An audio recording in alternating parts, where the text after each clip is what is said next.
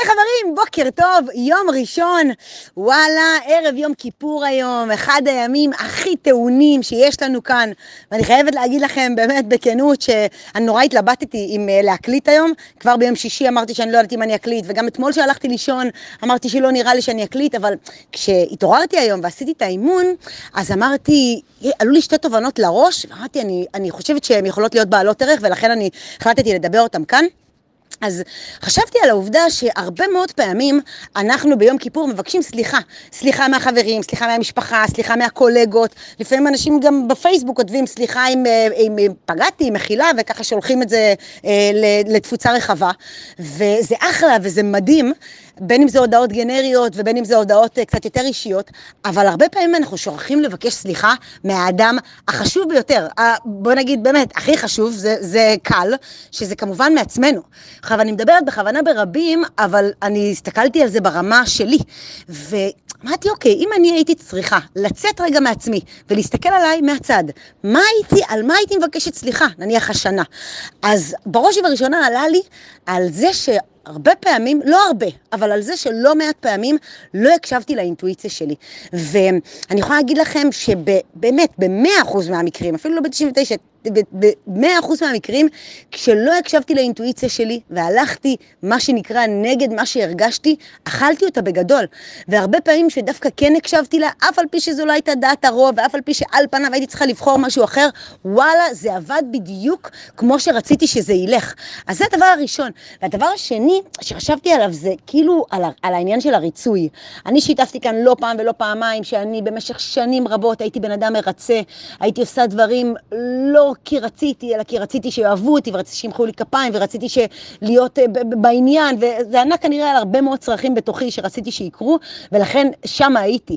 אז אם הייתי היום מבקשת סליחה, אולי זה ככה באמת בשם הריצוי, שהוא עדיין מדי פעם מרים את ראשו, אף על פי שזה קורה כמעט וכבר לא קורה, אבל עדיין מדי פעם זה קורה.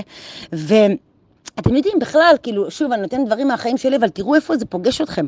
חשבתי על זה שאני השנה במאי, זאת אומרת שנה שאנחנו עכשיו, בקיצור, מאי האחרון, אני חגגתי יום הולדת 40. כלומר, אני כבר 40 שנה עם הכלי רכב הזה שנקרא הגוף שלי והראש שלי, ואני עדיין לפעמים לא מקבלת את עצמי על כל הפגמים שלי. אני צריכה להבין שזה חלק ממני, בין אם זה הפגמים באופי שלי או באישיות שלי, ובין אם זה הפגמים בגוף שלי, ופשוט לקבל את זה באהבה. ותחשבו, האם החמרתם עם עצמכם בשנה האחרונה? האם, האם לא, מה שנקרא, באמת לא הסתכלתם בחמלה פנימה ואמרתם, וואלה, האמת, הכל בסדר. בין אם זה אנשים שישבו וצפו בנטפליקס עכשיו שלושה ימים רצו והרגישו חרא עם זה אחר כך, וואלה, הכל בסדר. כאילו על הדברים האלה, להסתכל פנימה ולסלוח, לפחות זה הדברים שקפצו לי. ואולי דבר אחרון, אני כל הזמן רוצה לצאת החוצה ו- ולפרוץ ולעשות דברים ולצאת מאזור הנוחות ולשבור תקרות זכוכית, ואני באמת מצליחה לעשות את זה, אבל לפעמים הפחד עדיין מנצח את התעוזה. אז אני, הרבה פעמים שזה קורה, אני מחמירה עם עצמי. ואם הייתי צריכה להגיד רגע זה, אז אולי הייתי אומרת, וואלה, תהיי יותר פחות קשה עם עצמך, יותר קלה עם עצמך, יותר רכה עם עצמך. אה, זה משהו שגם הייתי אומרת לעצמי, ואולי דבר אחרון, אבא שלי, באמת, אני אוהבת אותו אהבת נפש, אבא, אתה הכי יקר לי בעולם, אוהבת אותך ממש, הוא כאן בקבוצה. אבא שלי עזב את הבית כשאני הייתי בת רבע ל-14, אני סיפרתי כאן לא פעם, הייתי נערה בסיכון, התרסקתי באמת על החיים, לקח לי הרבה שנים לחזור לעצמי, ו...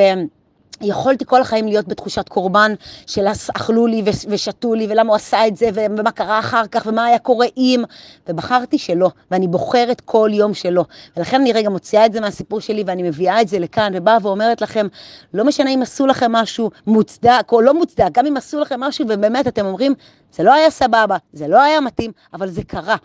עצם העובדה שאנחנו בוחרים לא לסלוח ולא לשחרר, זה כאילו אנחנו שותים כל יום עוד טיפת רעל ועוד טיפת רעל, וזה אוכל אותנו מבפנים. ולכן אני באה ואומרת, בעיניי כיפור הוא, הוא בעצם עובד על, על, על, על הסליחות, הוא עובד בשני אופנים.